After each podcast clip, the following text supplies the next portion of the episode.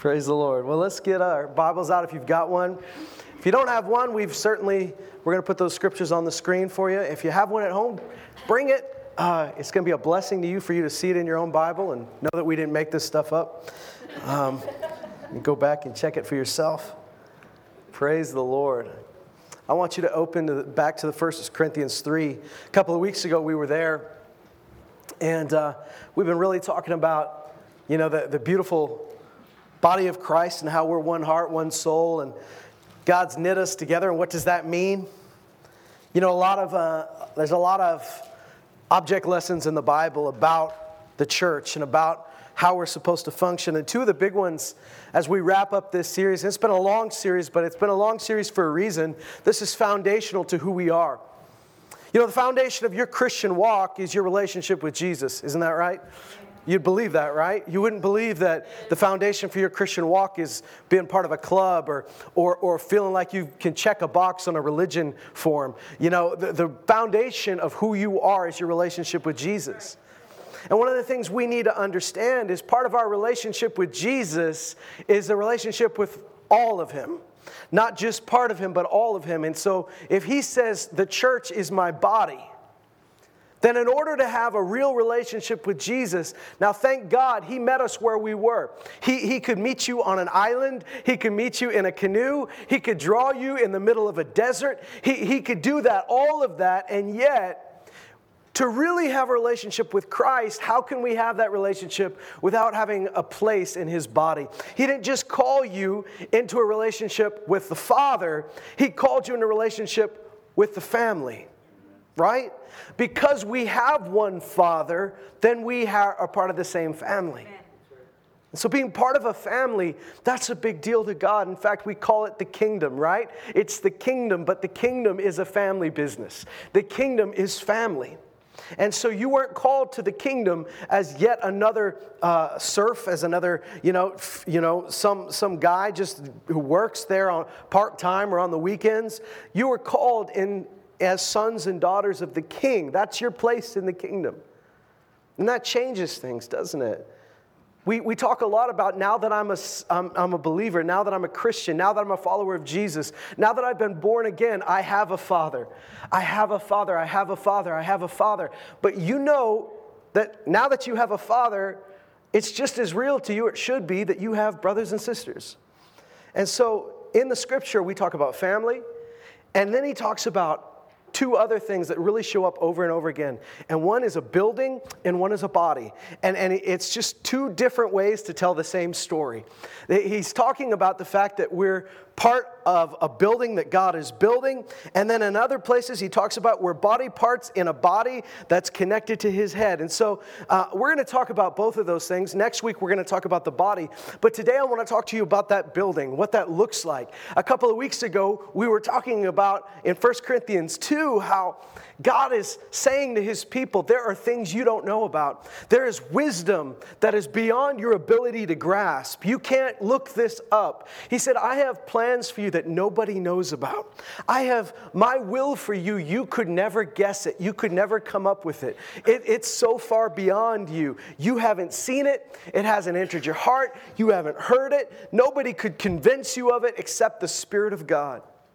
He, in fact, says, you know, because, you know, so many times we're like, well, God's will is a mystery. We'll never know the will of God. Uh, who could ever know what He's doing? You know, His ways are higher than ours, yeah? But He wants to reveal these things to you. Just because His ways are higher than yours doesn't mean you'll never get it. Now, there's a whole lot of mystery to God. And, and, and, and there's a lot of things I still don't get. And it's not because he's hidden them from me, it's because he's hidden them for me. And, and as I get closer and closer to him, the more I understand. I, I, don't, I know I'm not smart enough to understand everything or even a fraction of everything, but he wants to reveal things to his people, yeah? But he says there's no way you're going to get it. He says the wisest scribes and lawyers and Bible teachers, the wisest people on the planet will never be able to understand this without the Spirit of God. In fact, he says, I've revealed it to babies. I've revealed it to people that don't know any better. I've revealed it to dummies. I've revealed it to, to hillbillies. I've revealed it to people that shouldn't have got this. Well, come on, that's, that's my translation of 1 Corinthians 1 and 2, where he says there were not many noble among you. That's code for you're a bunch of hicks, and God still used you. Well, I mean, what do you call a hick? I don't know. Can I say there's not too many fancy among you, is what he said to the Corinthians? You're not the folks everybody looks to and says, oh, yeah, of course they know all the answers. He says, God picked weak people. He picked not so intelligent people. And you might say, well, please don't talk about me that way. You, uh, know, I, can I be one of the intelligent people that God called? Yeah, but compared to God, we're all like that. Right. You know what I mean? You could be the wisest, smartest guy in the room, and then compared to God, you don't you don't measure up that way. And so, what he does is he doesn't say, I'm glad you're smart, teach the rest of these people. He says, Can you realize that you need a whole lot of help? And I want to be wisdom for you. I want to give you my wisdom. Amen. And so, the, the, scripture says that he, he's got things he wants to reveal to his people by his spirit. Because he says, Who knows your heart? Like, who knows what's going on in your head? Except your own heart. You know, you know yourself. You know what you're thinking. You know, we all hate to be misunderstood. We all hate when someone thinks we're thinking something that we're not or, or have intentions that are wrong. You know, we hate to be misunderstood. And so he's saying, who understands you better than, better than yourself? You know what's in your own heart. You know what's in your own head. And he says, it's the same way with God. Who knows the thoughts of God? Who knows the will of God? Who knows the plans of God except for the Spirit of God? And then he goes on, he says, and that's the Spirit he gave us so that we may know the things freely given to us by God. Like he wants you to know these things. That's really cool and he gets them all pumped up and he says here's he says we've got to communicate these things and the trick is he says you can't communicate spiritual things in in a worldly way you know what i mean like he says we're talking deep spiritual stuff so he says we've got to use spiritual thoughts put into spiritual words to spiritual people did you know when you came to church, God's calling you to a different level? When you came this morning, God's saying, Can you think spiritually for a second? And we go, I don't know what that means. Think spiritually. Um, think like a ghost. Think like a. we're trying to figure out what think spiritually means. And I really believe that means that you're, you're going to have to be willing to shut, you know, just turn off your, your regular way of seeing the world and allow God to show you how He sees the world for a minute. And it's going to be weird, right? It's, it's going to be a little bit weird to see things God's ways because they're so much higher than, than everyone else's ways. It's a totally different perspective. But he says, we, he says, we're spiritual people, and we use spiritual thoughts in spiritual words, and we speak to spiritual people.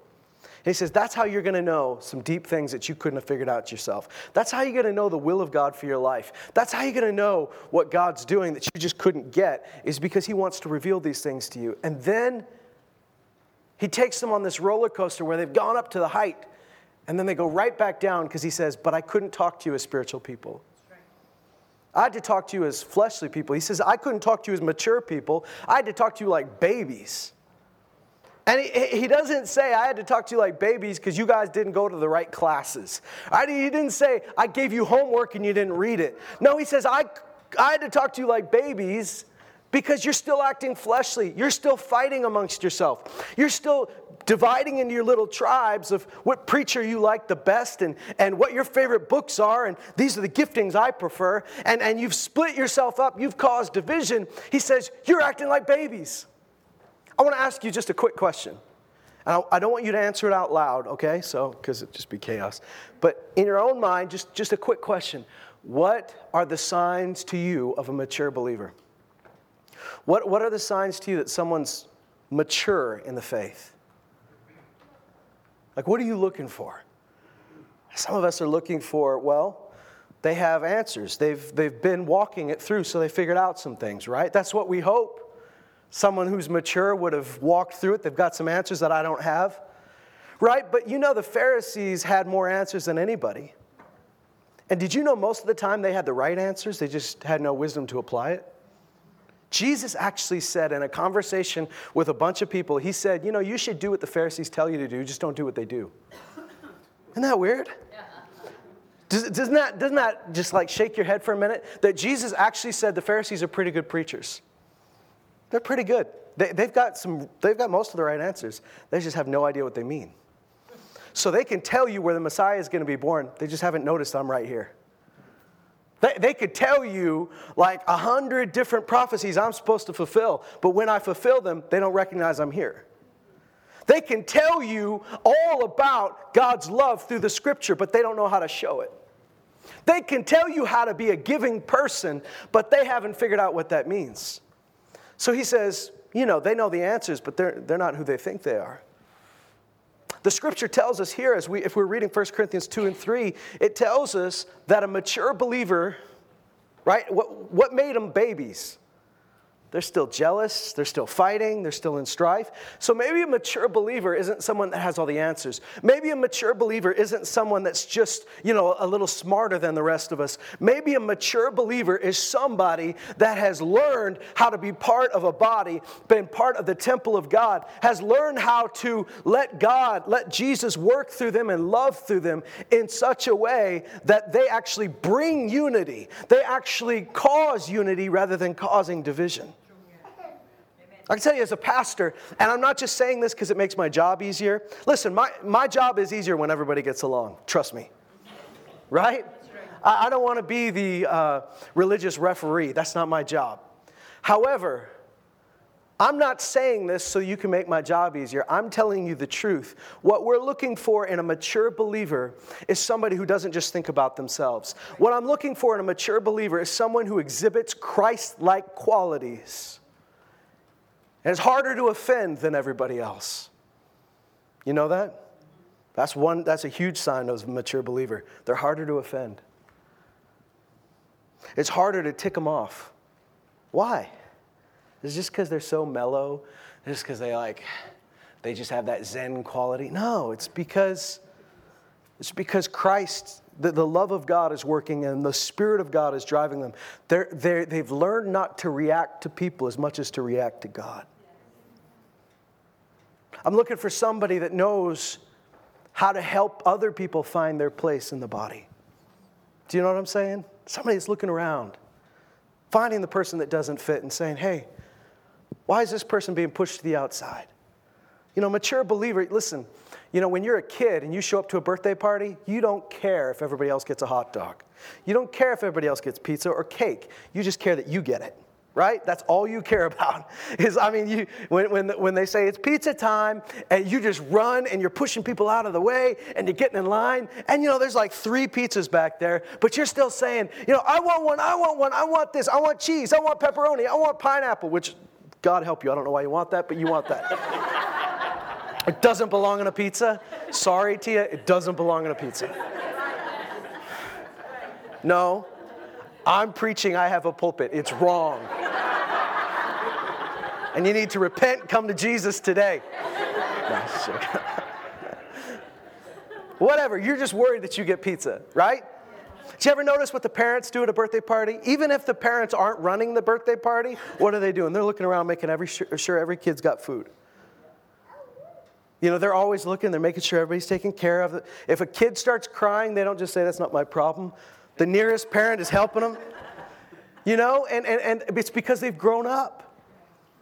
And, you know, mature believers is very similar. They're looking around, they're going, Hey, Who's not fitting? Who's, who's struggling right now? Who needs help right now? Who, who's somebody that, that's got something in them they don't even recognize and they need someone to speak into their life and say, I see something in you? That's, these are some things that will come out of a mature believer. That's the wisdom we talked about from James. Remember, he says, Who here is wise and understanding among you? Now, you know, in James, a guy like James, if you ever read his letter, you know you're smart enough not to lift your hand when he asks that question. Because he's the kind of guest speaker that, we, that, if we invited here, he would ask that question, you'd raise your hand, and he'd rail into you. Like, why do you think you're that person? He says, Who here is so wise and understanding? And he goes, Then show it by your deeds and the gentleness of wisdom. And then he starts talking about peace and how, this, how the fruit of righteousness is sown in peace by those who make peace. You know what he's saying? Because he says the wisdom from the world is, is fleshly, it's, it's jealous, it's it's, it's backbiting. It's, and he says it's earthly, it's natural, it's demonic. But he says the wisdom that's from God is peaceable, it's reasonable, it's gentle. He says it'll bring peace to the situation. So he says, if, if you want to show that you're wise and understanding and you're real mature, show me. And whether you're making a situation worse by causing more strife and division, or whether you're able to bring the peace of God into a situation. So, all right, so these are some signs of maturity. And I want to read to you as, as um, we pick up from that in 1 Corinthians 3. I just want to hopefully plant some seeds into your head today. Just some thoughts, and, and, and maybe you've had these and you've known this. And thank God, you know, I know a lot of things that I'm still not doing. So when I hear the word, if it's a word from God, and listen, we're reading the scripture here, it's a word from God. If it's a word from God, God's able to give you the power to do it. Right? When Jesus says be healed, you don't have to make yourself healed. You just have to believe he's able to heal you, right? So, so whatever God says to us today, you don't have to make it happen. You just have to agree with God and let him do that work in you. In 1 Corinthians 3, we talked about, he's talking about you're, you're picking your favorites, you're picking your favorite preachers, you're, picking, you're, you're dividing yourself by the style you like. How many of you know that somebody who's got a real good teaching gift, that's what God's working in you? If you had your way when you're first starting out, you just want, you just want teachers to talk to you the whole time. I just want to hear from teachers. That's what I like. You know, you're, you're in a prophetic flow. You just want to you want to hear prophets all the time. You, if you're you know if you're you know that apostolic, let's go out and do it. You know you want those people. If you're an evangelist, you want evangelists, right? That's that's because we gravitate towards something that validates us, and that's kind of that's why we we need to hear all these voices in the church. However, as you grow up, your palate matures. You realize that you don't need just one thing in your life. You need a balanced diet. And so you, you, don't, you don't divide based on saying, well, this is my favorite, so I'm going to just stay with my favorite. You let God bring balance into your life. He says, at the end of the day, we are all just servants of God. And then he says this in 1 Corinthians 3 8 Now he who plants and he who waters are one, but each will receive his own reward according to his own labor. For we are God's fellow workers, you are God's field, God's building. According to the grace of God which was given to me, like a wise master builder, I laid a foundation and another is building on it. But each man must be careful how he builds on it, for no one can lay a foundation other than the one that's laid, which is Jesus Christ. If anybody builds on the foundation with gold and silver and precious stones, even wood, hay, and straw, each man's work will become evident, for the day will show it, because it is to be revealed with fire, and the fire itself will test the quality, quality of each man's work. If any man's work which he's built on it remains, he'll receive a reward. If any man's work is burned up, he'll suffer loss, but he himself will be saved, yet so is through fire. You know, I'm first to tell you that Christ will build his church. Amen. Jesus will build his church. That's not my job, that's his job. However, how does Jesus do most things on this earth? Right? We all believe Jesus is the healer, yeah? But if somebody came to you and says, I need to be healed, what would you do? You pray for them. You lay their hands on them, right? Because why? Because Jesus said, lay hands on the sick and they will recover. In my name. So you're doing it because this is, this is my work. It's on my credit card. But you're the one using it, right? In my name, you lay hands on the sick. So we believe that, listen, it's not my job to build his church, it's his job to build his church. However, it seems to me from what we just read that he's going to use people to do it. Right? Because what did Paul say? As a wise master builder, I laid a foundation and another is building on it. What does he tell you the foundation is? Christ. Christ is the foundation. And he says, we got to be careful how we build on that foundation. So, what's he saying? Is, is Jesus building his church? Yeah, but he's using people to do it. And then he says, you know, we just kind of assume and we take this fatalistic attitude that if God wants to build it this way, he'll build it this way. But he actually goes and says, if you build it with the wrong materials or on the wrong foundation, it'll go up and it'll look like a nice building until fire comes. Now, I used to think that this was just like Judgment Day. We all stand before the Lord, and He goes, Let's test your work. Oh, it burned up. Oh, this one remained. But you know, I've come to believe that that test of fire actually comes throughout the course of life. It gets tested, right? Jesus said that whatever he plants into the field, the seed that's sown into the hearts, he says, what does he say? He says, Satan will come and test it. Satan will come and try to steal it. He says, there'll be storms. Remember when he told you to build a house?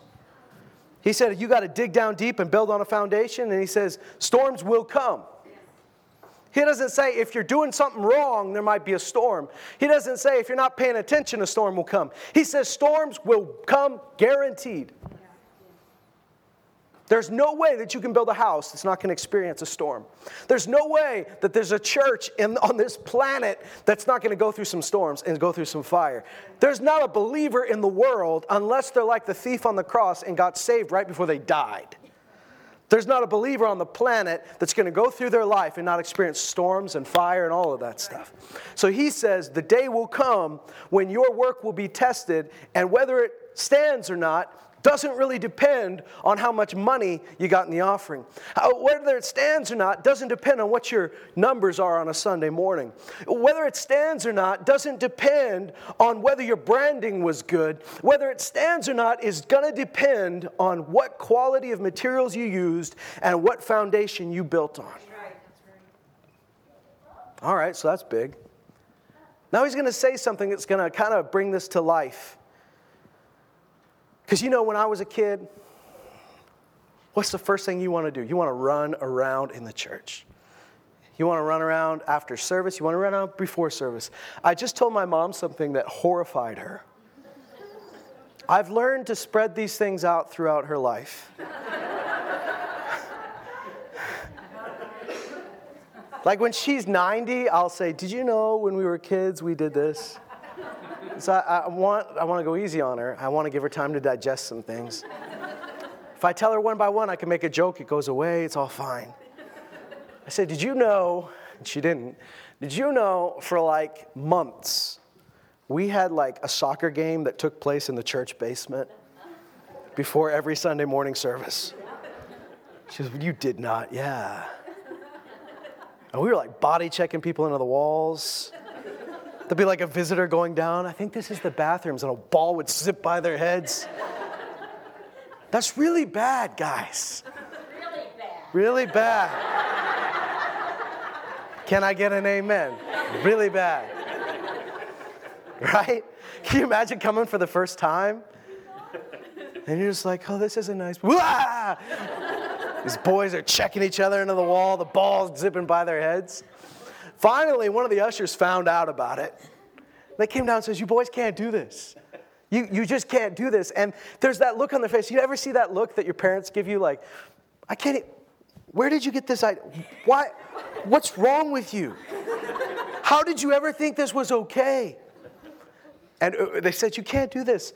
And we had, one of my friends, he said, Then why, why would I want to come to church at all? I mean, like, that's why I come, is for the game right? He was young, all right? His parents dragged him to church. Okay, so what did our parents tell us? Don't run in the church. What did you hear parents telling their kids all the time? This is God's house. right? Echoing what we're saying. This is God's house. You better not run in God's house. But we all have come to know that this building is not God's house. Like when we leave, he's not just like, I'm so lonely. I can't wait for them to come back. I wish they would have just left a CD on for me. We're God's house. What did he say? You are God's field, God's building. Now look what he says here. He says in verse 16, Do you not know that you are a temple of God? And that the Spirit of God dwells in you? If any man destroys the temple of God, God will destroy him, for the temple of God is holy, and that is what you are.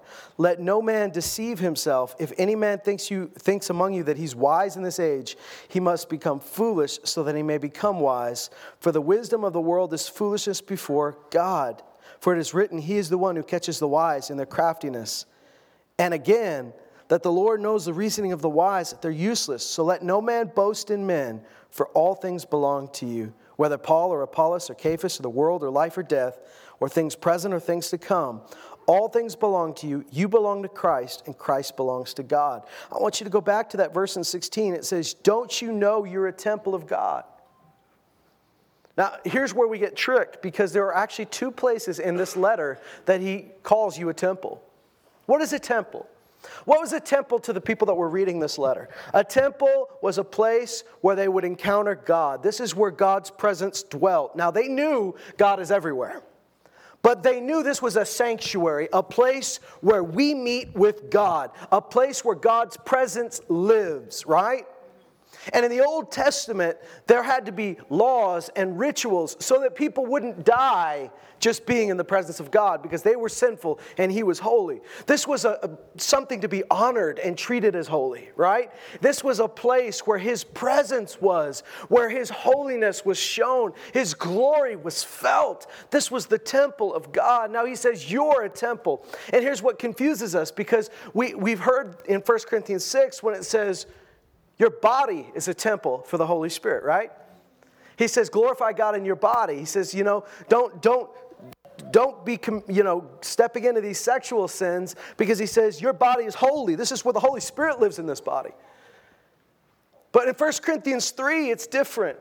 See, 1 Corinthians 6, it's singular. The, the, the, verbs, the nouns, they're singular. They're talking about you, your body. You are a temple for the Holy Spirit. The Holy Spirit lives in you. But in 1 Corinthians 3, it's plural. I wish English had a nice plural for you. You know, my parents are from the South, so we have y'all, right? Some, some of you back east, you say use. You know, can, can I get you use anything? You know, the French have vous, right? Like, the, the, it helps to have what I guess growing up here, we said you guys. And then you have some girl that goes, I'm not a guy. And you're like, you know what I mean. It's the hardest thing when you when you want to tell a couple that you love them and you're you're talking to the woman and you go, you know, I just love you, guys, you guys, like you plural. right? So if I can just borrow from my southern roots for a second, don't y'all know that y'all are a temple? Right? Don't y'all know y'all are a temple? Right? That God lives in you. Now, remember what he's, what's he talking about? What's, what's the real point here is that people are dividing. They're, they're going based on what feels better. I, I don't like those people. I don't like what they're into. I prefer these people. They're more my vibe. I, I like these preachers. I don't like those ones. I, I would prefer to be, I, I'm more comfortable over here. And he says that's how babies talk. Babies are looking for their comfort, babies are looking for what makes them feel good. He says you need to grow up. And when you grow up, you realize something. He says, You are a temple, a sanctuary. You are a building that the presence of God lives in. The Spirit of God lives in this building. Not this physical walled building, but us. We're a building that God said, I want to make my home in you. Now, we all know that He lives in us individually. But can we agree that he's, he's some, there's something special about us as a building together? And God says, I want the world to be filled with my presence. I want you to know my presence. I want you to know my glory. I want you to know my love. I want my people to know me. And when Jesus was on the cross, that veil that separated us from his presence was torn in two from top to bottom. There was a tearing of the veil that separated us from God. And he says, Now, in the Old Testament, he says, In those days, I will make my dwelling place amongst my people. In the book of Revelation, he says, I will tabernacle among among them. I will put up my tent in the middle of their tents. And he's saying here, You are the temple that I'm going to choose to live in. I'm going to let my, the, the, full expression of all that I am live in these breathing stones. And he says, That's why it matters. That's why it's holy. That's why you should never destroy what I built. And he says this, and it's, it's quite shocking. But he says, If anybody destroys my temple, I'll destroy them. He takes it seriously, what he's built. You say, well, how is God building his temple? He's building his temple by building you and fitting you with another stone, another one on top, and another one underneath, and all around. And this is how he builds his temple, is by putting you in a place where you are surrounded by other bricks, other stones, and you live, you live and learn how to how to honor all of those bricks around you, because without them, you'd be out of place. Without them, you'd fall apart. We'd like to think we wouldn't. We, would like to think the only thing that matters is Jesus. But how many of you know that you can have a cornerstone, and a cornerstone doesn't make a building? A cornerstone de- defines where the building's going to be.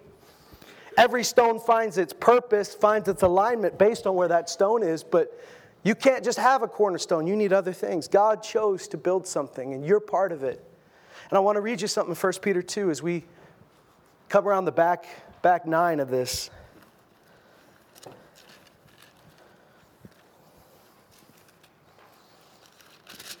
First Peter 2 is like one of my favorite chapters in the whole Bible. I love it. You guys are laughing because I say that a lot, but no, I really do love this. 1 Peter 2 1 says, Therefore, putting aside all malice, all deceit, all hypocrisy, and envy, and all slander. You know, that verse deserves more than the 10 seconds I just gave it. And it would do you well to go back through that and make sure that you've put all those things aside. Do you know what I'm saying? Because if you're like me, we've learned as good Christians how to skim. And we, we're, going for, we're going for stats. I read the whole Bible in a year. I read it in six months. I read it in a weekend. You know, we all just want to show. So a lot of times we don't camp where we need to camp. We don't spend time where we need to spend time. How many of you know when you go to the dentist, you're not trying to set a time record?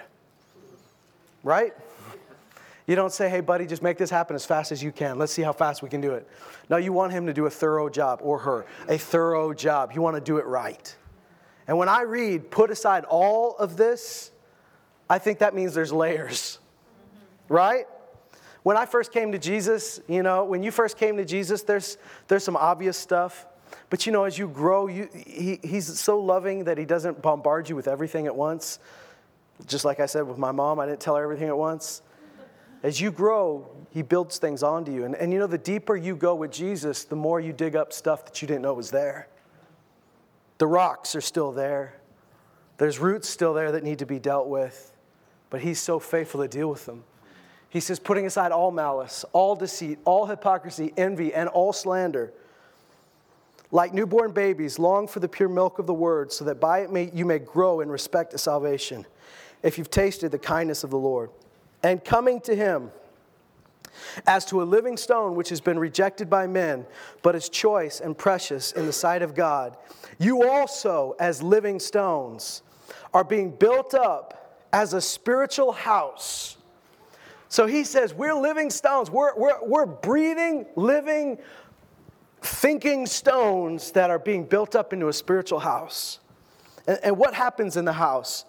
It says there's a holy priesthood. Well, We've said this before, but the Bible tells us that we're the priesthood. What does that mean? What does it mean to be a priest? Some of you have these images of like a guy dressed in weird clothes that speaks in Latin.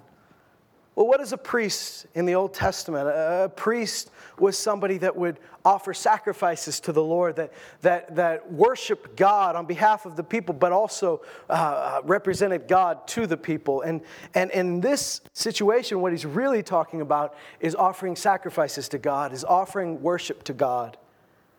So, your worship to God is not just the songs we sing, it's not just the money you put in the offering, it's your life.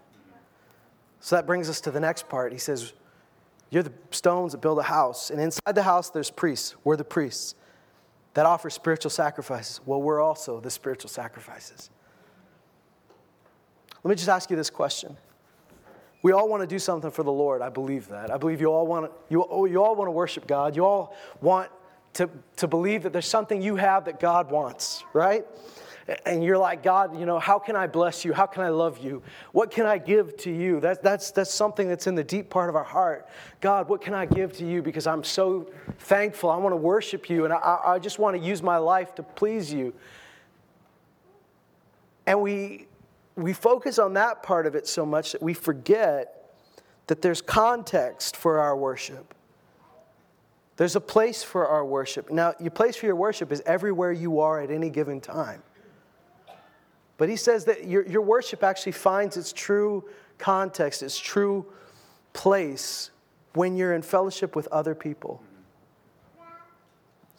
I'll give you an example. We've said this before, but if Jesus were right here, right here, right now, and said, Anybody want a hug? Come on up. Do you love me? Show me you love me. We would run and say, Lord, can we hug you? Lord, can we put money in your pocket? Lord, can we, can we bless you? What can I do for you, Jesus? Can I wash your feet? Can I, whatever? Can I wash your car? Whatever Jesus needed, we would give because we love him. So here's, how, here's what he says to us. He says, if you love me, here's how you love me. Because you can't just, and I said, I know I said this a couple weeks ago, a few weeks ago, but you can't just throw your arms up and hug the sky. So how do you hug Jesus? How do you love Jesus? He says, hug one another, love one another. You want to give me money? Give it to somebody who needs it. You want to bless me? Bless the people. Bless my people. If you've done it to the least of these, you've done it to me. You find a, you find a naked person that needs clothes, you know, and, and we're not literally going to find like a nude person running around, but you might find someone that doesn't have a winter coat that needs one. Put a coat on them, and you've put a coat on me. Find someone that needs food, give them some food. You fed me. Find someone who's in prison and visit them. And whatever that prison looks like, whether it's literal prison or something else, visit them in that place. Don't make them come to you. You go to them. And you visited me. My worship finds its place in the fact that we're serving together. I love this. Let's just stop for a minute. He says he's a living stone, he's the cornerstone, right? So we know how we line up based on how we're lined up with Him. If we're lined up with Him, we'll be lined up with one another. Well, sometimes we think we're lined up with Him, right? We think we're lined up with Jesus, but you notice you're rubbing up against everybody weird. You don't get along with anybody. You're bumping up. You're like, Am I the only one who's got it right? Am I the only one that's got revelation around here? Am I the only one that knows the day that Jesus is returning? Am I the only one? Oh, Lord, it's like the days of Noah. It's me and my family, and everybody else going to be smoked. Right? I'm the only one that's straight in a crooked world, crooked church. Right? And you're just like, you're right. Mm. I found that a lot of times when you're bumping up against everybody, it might be proof you're not as aligned with the cornerstone as you thought. Those people help you find your place. Doesn't mean they're always right. But do you believe the Spirit of God is living in that house? Do you notice what he said? He said, The temple of God is holy, and you're that temple. He was talking to people that were doing it wrong. Right? He was talking to people that just a few verses earlier, he said, You're a bunch of babies. You're acting fleshly. So if you're looking for the perfect group of people to fellowship with, you're trying to find the perfect church, good luck. Because he says, he says to a bunch of people who are messed up, doing it wrong, uh, uh, living fleshly, he says, You're holy. Mm-hmm. He says, That group that God made, it's holy, so don't you dare destroy it. Oh, man. In fact, he says that over and over again. You know, that, that word building, there's a word that pops up over and over in the New Testament. Sometimes it's translated as building, sometimes it's translated as edify or edification. And, and it's just all about God's call to us to help build and build people. Because if, if you build people, if, you say, if you, if you, if you help build on to what God's doing. You, you join in His work in someone's life. Rather than always tearing them apart, if you're building into them, you're speaking words of grace, then what's happening? That, that it's, it, you may think you're just helping build one person, but you're really, it's the church of God that's being built up. Remember, in Ephesians 4, it tells us that we're growing up into Him. It, goes on in Ephesians 4 and says, Don't let any unwholesome word proceed out of your mouth, but only such a word that is good for building up, for edification, that, that imparts grace to the hearer. What's he saying? Your words could build what God's building. Your words could find someone that's a little, the reason they're not fitting, the reason they're struggling to fit with the other stones is that they're so broken and cracked and, and crumbled that, that they're not able to support anybody else but themselves, and they're barely doing that. So, what do you do? You come with these words of life that God gave you. Remember, James said, Your words, your words are the great rudder for the ship. He, your words, he says, you could either use them as a fountain of blessing or a fountain of cursing. So if there's power to bless, if there's power to give life, if there's power to build, he says you can find someone that's crumbling, and the reason they're crumbling, and every relationship in their life is crumbling, and you come in and you begin to just, instead of saying, I'm Mr. Fix It, I can fix you, you speak words that minister grace to the hearer. What is grace? It's what God can do that you can't do. You begin to speak to them in a way that goes beyond what you just see about their life that's wrong. You begin to speak in a way that's going to bring God back into the situation. You remind them who they are and you remind them who He is. Something's happening. I want to go back to what He said. We're not the only living stones. He says Jesus Himself is the best of all the living stones because He's the cornerstone. You know, you'll notice in a lot of the illustrations in the Bible that Jesus is not separated from us. Like he doesn't get a different class. He's so often included, includes himself in us. He's the firstborn amongst many brethren. Right. right? He is the head, we're the body, so he's connected to mm-hmm. us. Here, he calls himself a stone, just like us. But he's the chief cornerstone. He's the, he's the foundation of all of it right? He's not separate from the building, he's part of the building. He's, he's just the most important part. Listen what it says about him. It says he was choice. It says he was rejected, though, rejected by people, despised. What does that mean, despised? Nobody thought it was worth anything. He is the stone that they threw away. You know, when they're building buildings, that foundation stone was important. You would look for a perfect stone, a, uh, the, the best stone, and you would make it work. You'd make it fit. You might have to chip some parts away, but that stone was the most important stone in the whole building, the cornerstone. And you know, you would, if someone brought you one and said, What about this? and you didn't think it was cut out for the job, you'd say, No, not that one. Let's pick another one. The, the crazy thing is, is that Jesus, was the stone rejected by the builders. That's interesting because you say, well, isn't God the builder? God the builder. yes, we can. Isn't God the builder? Well, apparently, there were people involved in building that didn't know how to build. And it says he was the stone that the builders just said, nope. John says he came to his own, but his own rejected him. Right? He was rejected. But he says he was rejected and despised, but he was choice and precious in the sight of God. Can I just tell you something? You, all of us at some point of our life, have come to this thought I don't think I'm who God needs for his building. I don't think I'm I don't think I fit like these people fit. I don't think I'm the kind of quality he needs because you know what? He's building a temple, he's building a movement, he's building a body and, and I don't know how I fit and I don't think I'm good enough. I'm looking at these people and they're better than me. They're, they're smarter than me. They're more loving than me and uh, you know what? I don't know how I fit into that because I'm not that person. And I want you to hear something. You have, may have been rejected and despised by everybody who's ever looked at you. But you are choice and precious in the sight of God. And even if you're the stone that people threw out, He's able to make you fit. Because He knew before you were born where you fit. In fact, I believe, I believe that before you were ever born, he delighted in the fact that there was no one who fit in that spot quite like you.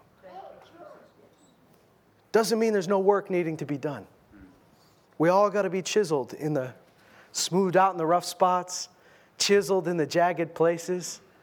And that's God's refining work in us. And that's us in each other. Remember, iron sharpening iron. As we, as we get up next to people we don't quite fit, the fact that you stick it out and you keep saying, I'm, I'm not going to let make this be the thing that causes me to run away and find people I just naturally fit with. I'm going to stay here and say, if God put me here, He can make me fit. And sometimes His process of making you fit is that grinding up against people you don't like. As you learn to love them, I should say, choose to love them. You learn to love when you choose to love, right? It's not the other way around. You can't learn to love in a book. You can't learn to love in a class. You can only learn to love by choosing to love and living that out. As that happens, rejected stones, stones that didn't cut it, stones that the other people weren't looking for. Maybe the kind of person that walks into the door and no pastor rejoices to see them. Try not to make eye contact with any of you because I think you guys are all all stars. But uh, God's going to bring people in, that, in those doors. And maybe it's not those doors, maybe it's the doors of your living room, maybe it's the doors of your business, maybe it's, maybe it's a home group. But God's going to bring people into the group, into your life, that don't fit with anybody. In fact, we feel like we fit better when they're not around. The whole building works better when they're not around. You notice he treats babies and adults different. When you got someone who's mature and it's causing division like that, they need some they need they need to come to a place of repentance. But you know, when someone doesn't know better, bless their hearts, thank God they're there. Right? I mean, you don't get mad at babies for doing baby stuff. It's just baby stuff. They, that's where someone needs a little help, needs a little love, needs a little grace. Build them up where you see some weakness. Build them up. Instead of just pointing out the weakness, why don't you build them in that area? Why don't you speak some words of grace in that area? Because, hey, where does grace abound? It abounds where we miss the mark. It abounds where we fall short. It abounds in our weakness. That's where the power of God's going to show. So, in fact, we don't need to be so worried about our weakness because that's the perfect place for God to show off. Yeah. We come into a church and we're trying to hide our weakness. I try to hide all the spots that we don't fit. But if God lives in the building, then I believe His Spirit's not just inside the walls, it's through the walls. It's filling gaps, it's working its way through the stones. If you let yourself, treat this as holy.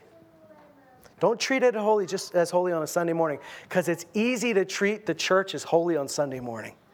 Sunday morning is set up that way. We have moments where we're quiet. We have moments where we sing and we pray. We have moments where we hear the word. It's pretty easy to be holy today. You're walked through it like a toddler. Show me that, though, on a Tuesday night. Show me that at work. Show me that when you feel guilty for texting someone that you're going through a hard time because you know they're busy. Let me tell you something God is in that building. Let Him dwell in that place. Let Him dwell in that place where you're connected with people, even when it'd be easier to disconnect. God lives in the building. God's Spirit dwells in the temple. And he says, don't ever tear it apart. In fact, Paul said one time, he was talking about Gentiles and Jews eating together because he said God broke down the walls. When Jesus died on the cross, he broke down the wall between me and God, and he broke down the wall between me and you. And he says, You guys should be able to eat together. And he says, If you don't eat the same thing, fine. He says, Is it worth tearing down what God built for the sake of food? Yes. Right? What? Is it worth it for the sake of some food? It's not worth it. Well, you do just substitute our own little petty issues in there, don't we? Right? Because we are. We don't have problem eating non-kosher. I'm not going to leave Nick because he eats shrimp.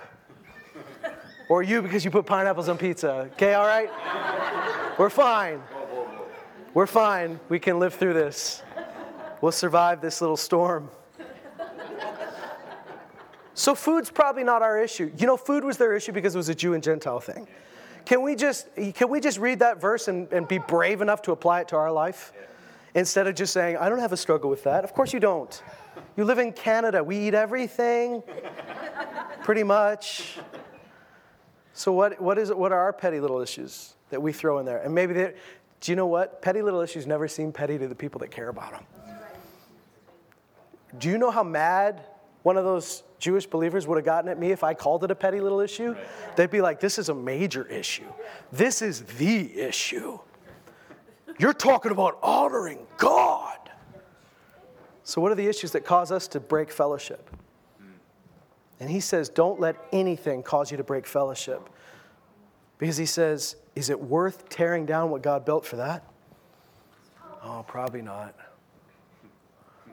Oh, it's just so much more comfortable when I don't have to deal with that. Yeah, yeah, yeah, yeah. God, God doesn't really want you to be comfortable like that. Because as long as you're staying in a, in a rut where you're comfortable, how many of you guys know it's really hard to move a parked car? It's hard to steer a parked car, isn't it? You want God to steer your life? Keep moving. Keep growing. Keep moving forward. Even when you'd rather just stay camped out, we found the perfect parking spot. I want to stay here. Don't stay there. I, I remember in school, I'll close with this. I remember in school getting to the points where I, I finally found the clothes I liked. I, I like, this is my year. I don't know if you remember showing up on the first day of school and going, this is my year, I am fly. I'm, I'm, I'm dating myself with that word, but you know, I, I got it. I got, I remember, and, and I'm not, I, I remember if I were to go back and try to wear those clothes today, wouldn't work. You can't get stuck in a moment where things seem to be fine. God wants to grow you, and growing you means you'll have to get new clothes, and you'll have to learn new things, and you'll have to love new people. But God wants to grow you so He can grow His church. I just want to say, so you understand, I believe God will bring people who just get, I believe God's going to save some people through you. And they're going to come and they're going to join this group, and we're going to love them. But when I say the church needs to grow, numbers aren't the first thing I'm talking about. The first thing I'm talking about is God grow you, that we would grow up into Him. See, if we don't grow up, then God help us, please don't grow by numbers, because we wouldn't be able to handle it. You would grow really tall without roots to hold you. And the first time a storm comes, the whole thing's coming down. It's going to crash on the garage. It's going to cause a lot of damage. We need to, God to grow us so He can grow the ones around us. Stand up with me. We're going to just pray.